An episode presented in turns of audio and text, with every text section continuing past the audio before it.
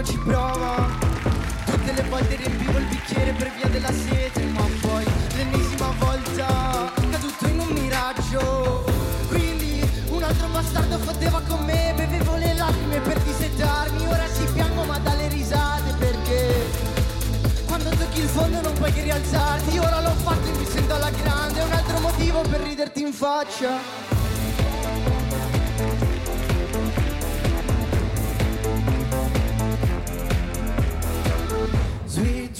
Sono fatti così, eh.